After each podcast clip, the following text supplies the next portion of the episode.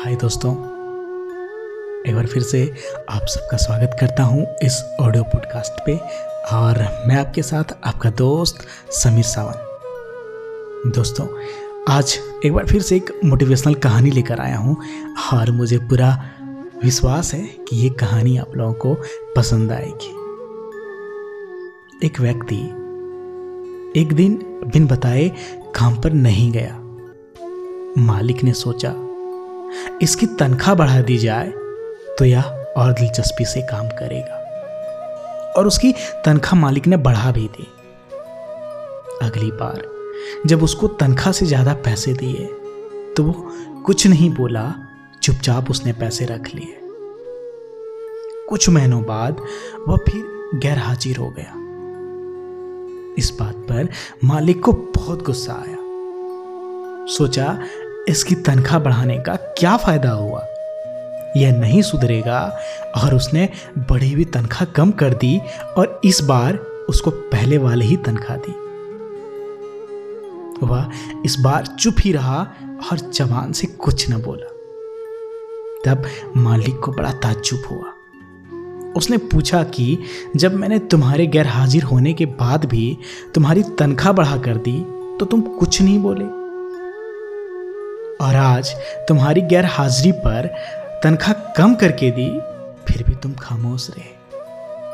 इसकी वजह क्या है?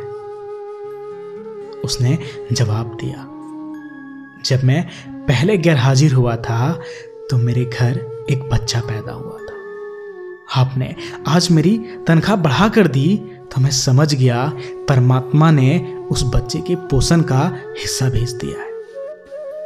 आज जब दोबारा गैर हाजिर हुआ तो मेरी माता जी का निधन हो गया था। जब आपने मेरी तनख्वाह कम कर दी तो मैंने यह मान लिया कि मेरी माँ अपने का हिस्सा अपने साथ ले गई। फिर मैं इस तनख्वाह की खातिर क्यों परेशान हो जाऊँ? जिसका जिम्मा खुद परमात्मा ने ले रखा है। अगर कोई पूछे, ज़िंदगी में क्या खोया, क्या पाया तो आप उनसे यह कहना जो कुछ खोया, वो मेरी नादानी थी। और जो पाया, वो प्रभु की मेहरबानी थी। खूबसूरत रिश्ता है मेरा और भगवान के बीच में। खूबसूरत सा रिश्ता है मेरा और भगवान के बीच में। मैं ज़्यादा माँगता नहीं और कम वो देता नहीं। मैं ज़्यादा माँगता नहीं और कम वो कभी देता नहीं। दोस्तों, उम्मीद है ये कहानी ज़रूर आप लोगों को पसंद आई होगी।